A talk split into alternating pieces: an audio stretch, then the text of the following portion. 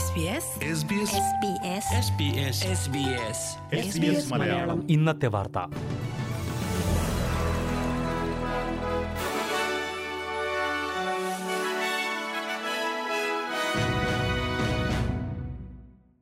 നമസ്കാരം S B S Malayalam ഇന്നത്തെ വാർത്തയിലേക്ക് സ്വാഗതം ഇന്ന് രണ്ടായിരത്തി ഇരുപത്തിയൊന്ന് ഓഗസ്റ്റ് പതിമൂന്ന് വെള്ളി വാർത്തകൾ വായിക്കുന്നത് ദിജു ശിവദാസ് കോവിഡ് പ്രതിരോധ രംഗത്തെ ഓസ്ട്രേലിയൻ നടപടികളെക്കുറിച്ച് റോയൽ കമ്മീഷൻ അന്വേഷണം വേണമെന്ന ആവശ്യം ശക്തമാകുന്നു റോയൽ കമ്മീഷൻ രൂപീകരിക്കണമെന്ന ആവശ്യത്തെ പിന്തുണച്ച് മുൻ പ്രധാനമന്ത്രി ടോണി അബട്ട് രംഗത്തെത്തി ആഗോള സാഹചര്യം പരിഗണിക്കുമ്പോൾ ഓസ്ട്രേലിയയുടെ പ്രതിരോധ നടപടി മികച്ചതായിരുന്നുവെന്നും എന്നാൽ എന്തൊക്കെ നടപടികൾ വിജയിച്ചുവെന്നും എന്തൊക്കെ പാളിച്ചകൾ ഉണ്ടായെന്നും ആഴത്തിൽ പരിശോധിക്കണമെന്നും അദ്ദേഹം ആവശ്യപ്പെട്ടു ഒരു വർഷത്തിനോ ഒരു പതിറ്റാണ്ടിനോ ഒരു നൂറ്റാണ്ടിനോ ശേഷം വീണ്ടും ഒരു മഹാമാരി ഉണ്ടാകാമെന്നും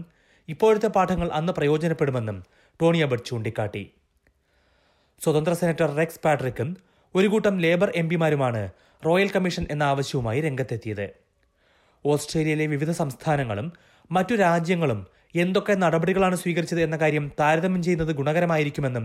മുൻ ആരോഗ്യമന്ത്രി കൂടിയായ ടോണി അബട്ട് പറഞ്ഞു എന്നാൽ റോയൽ കമ്മീഷനെക്കുറിച്ച് ഇപ്പോൾ ചിന്തിക്കുന്നില്ലെന്ന് പ്രധാനമന്ത്രി സ്കോട്ട് മോറിസൺ പ്രതികരിച്ചു പ്രതിരോധ പ്രവർത്തനത്തിൽ മാത്രമാണ് ഇപ്പോഴത്തെ ശ്രദ്ധയെന്നും മറ്റു കാര്യങ്ങൾ പരിശോധിക്കാൻ പിന്നീട് സമയമുണ്ടാകുമെന്നും അദ്ദേഹം പറഞ്ഞു ഓസ്ട്രേലിയയിൽ ആദ്യമായി ആഭ്യന്തര യാത്രയ്ക്ക് കോവിഡ് വാക്സിൻ നിർബന്ധിതമാകുന്നു വെസ്റ്റേൺ ഓസ്ട്രേലിയ സർക്കാരാണ് ന്യൂ സൗത്ത് വെയിൽസിൽ നിന്നുള്ളവർക്ക് പ്രവേശനം അനുവദിക്കാൻ വാക്സിൻ നിർബന്ധിതമാക്കിയിരിക്കുന്നത്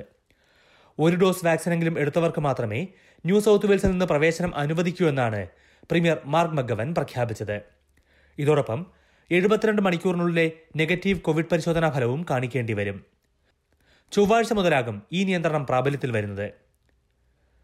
ഭാവിയിൽ ഹൈറിസ്ക് എന്ന ഗണത്തിൽ ഉൾപ്പെടുത്തുന്ന എല്ലാ സംസ്ഥാനങ്ങളിൽ നിന്നുള്ളവർക്കും ഇത് ബാധകമാകുമെന്ന് പ്രീമിയർ പറഞ്ഞു ദിവസം അൻപതിൽ കൂടുതൽ കോവിഡ് കേസുകളുള്ള സംസ്ഥാനങ്ങളെയാണ് ഹൈ റിസ്ക് എന്ന് വിലയിരുത്തുന്നത്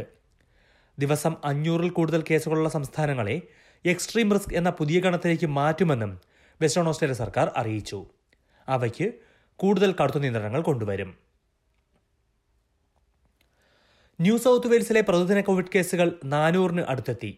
മുന്നൂറ്റി തൊണ്ണൂറ് പേർക്കാണ് ഇന്ന് പുതിയതായി രോഗബാധ സ്ഥിരീകരിച്ചത്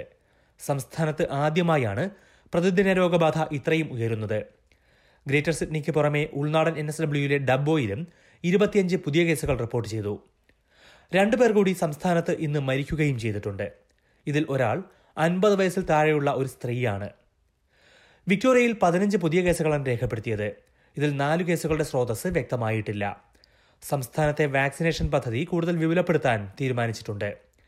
സെപ്റ്റംബർ അവസാനത്തോടെ അറുപത് ശതമാനം പേർക്കും വാക്സിനേഷൻ പൂർത്തിയാക്കാനാണ് ലക്ഷ്യം ക്വീൻസ്ലാൻഡിൽ ഏഴ് പേർക്ക് കൂടി വൈറസ് ബാധ സ്ഥിരീകരിച്ചു എല്ലാ കേസുകളും ഇൻട്രപ്ലി ക്ലസ്റ്ററിലാണ് പുതുതായി ലോക്ക്ഡൌണിലേക്ക് പോയ ഓസ്ട്രേലിയൻ ക്യാപിറ്റൽ ടെറിട്ടറിയിലും രണ്ട് കേസുകൾ കൂടി കണ്ടെത്തിയിട്ടുണ്ട് പതിനാല് വയസ്സുള്ള ഒരു വിദ്യാർത്ഥി ഉൾപ്പെടെയാണ് ഇത് വിക്ടോറിയയിൽ ലൈംഗിക തൊഴിൽ നിയമവിധേയമാക്കി ഇതോടെ ലൈംഗിക തൊഴിലാളികൾക്കും മറ്റെല്ലാ തൊഴിലാളികളെയും പോലുള്ള അവകാശങ്ങൾ ലഭിക്കും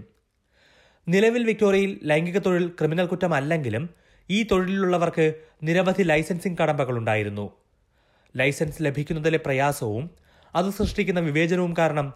പലരും ലൈസൻസ് ഇല്ലാതെ തന്നെ ലൈംഗിക തൊഴിലിലേക്ക് എത്താറുണ്ടെന്നും ഇത് അവരുടെ സുരക്ഷയ്ക്ക് ഭീഷണി ഉണ്ടാക്കുന്നതായും പരാതി ഉയർന്നിരുന്നു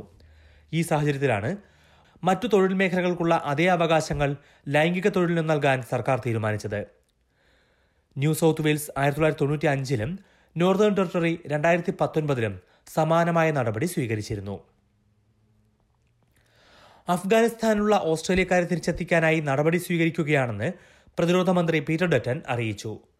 താലിബാൻ വീണ്ടും അഫ്ഗാനിസ്ഥാനിൽ പിടിമുറുക്കുന്ന സാഹചര്യത്തിലാണ് ഇത് അഫ്ഗാനിസ്ഥാനിലെ മുപ്പത്തിനാല് പ്രവിശ്യാ തലസ്ഥാനങ്ങളിൽ പന്ത്രണ്ടെണ്ണവും താലിബാൻ പിടിച്ചെടുത്തിരുന്നു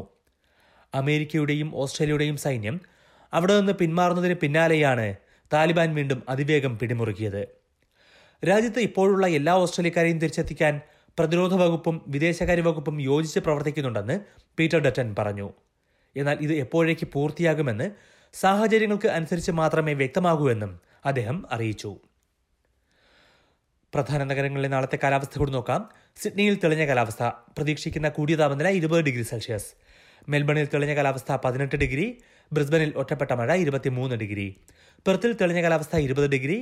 അഡ്രേഡിൽ തെളിഞ്ഞ കാലാവസ്ഥ പതിനേഴ് ഡിഗ്രി ഹോബാട്ടിൽ ഭാഗികമായി മേഘാവൃതം പതിനഞ്ച് ഡിഗ്രി ക്യാൻബറയിൽ തെളിഞ്ഞ കാലാവസ്ഥ പതിനഞ്ച് ഡിഗ്രി ഡാർവിനിൽ തെളിഞ്ഞ കാലാവസ്ഥ പ്രതീക്ഷിക്കുന്ന കൂടിയ താപനില മുപ്പത്തിമൂന്ന് ഡിഗ്രി സെൽഷ്യസ്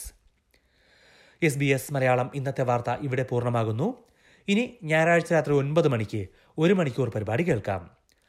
അടുത്ത തിങ്കളാഴ്ച മുതൽ വൈകിട്ട് ആറു മണിക്കായിരിക്കും എസ് ബി എസ് മലയാളം ഇന്നത്തെ വാർത്ത എന്ന കാര്യം മറക്കരുത് ഇന്നത്തെ വാർത്ത വായിച്ചത് Diju Sivadas SBS SBS SBS SBS SBS SBS Malayalam ഇന്നത്തെ വാർത്ത